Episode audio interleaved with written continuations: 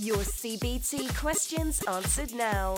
It's the NMC CBT with Nurse Mary and your host, Christina.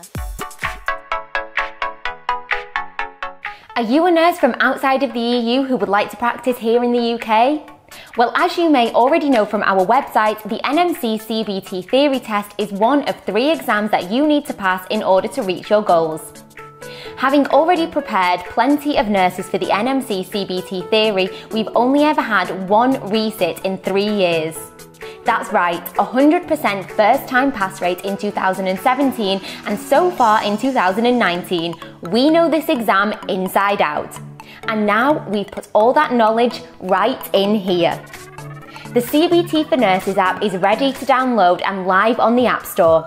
It includes real time tips, CBT mock exams, and best of all, it connects you to our nurse educators, who are all senior registered UK nurses themselves.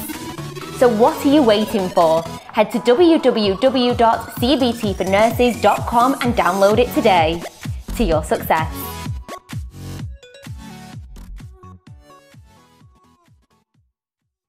Hello and welcome back to NMC CBT discussions with me, your host Christina, and our nurse Mary. Hi. Hi, Mary. Thank you for coming back and answering some more questions for everybody watching and listening at home. So let's get started with episode 32. Question one What is the primary aim of continuity of care?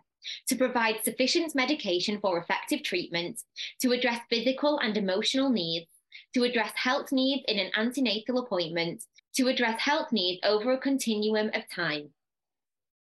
Okay, so the answer to this question is D, to address health needs over a continuum of time. That is the aim of continuity of care.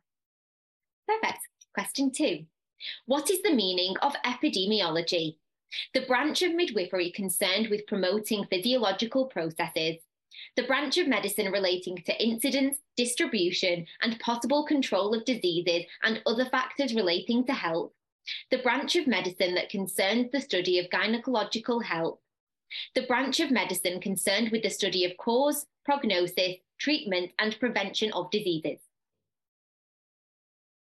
Okay, so epidemiology is the branch of medicine relating to incidence, distribution, and possible control of diseases and other factors relating to health. So the answer to this uh, question is B. Question three why is safeguarding important for the protection of public health? It enables people to overcome their personal difficulties. It enables people to live their lives as they choose. It enables people to live free from harm, abuse, and neglect. It enables the nurse to carry out their role effectively. Okay, so the answer to this question is C. It enables people to live free from harm, abuse, and neglect. Okay, and question four. How are positive family attachments described? When a mother responds to her child's needs every time it cries. When parents interact with their children in a way that promotes secure bonding and relationships. When parents do not acknowledge their children's needs or achievements. The way siblings interact to enhance their long term relationships.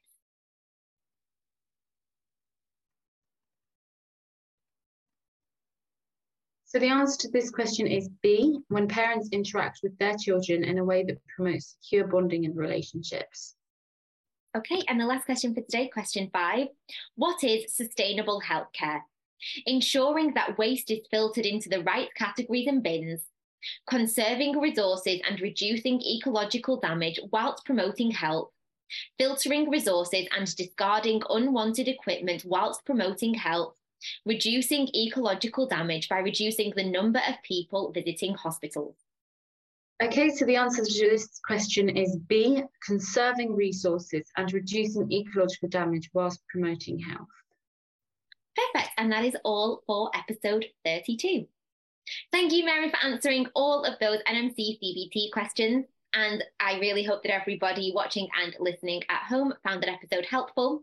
Don't forget to like and subscribe so that you never miss an episode. And as always, if you have any other NMC CBT questions that you would like us to take a look at in these episodes, please do get in touch with us at IELTS Medical or comment down below.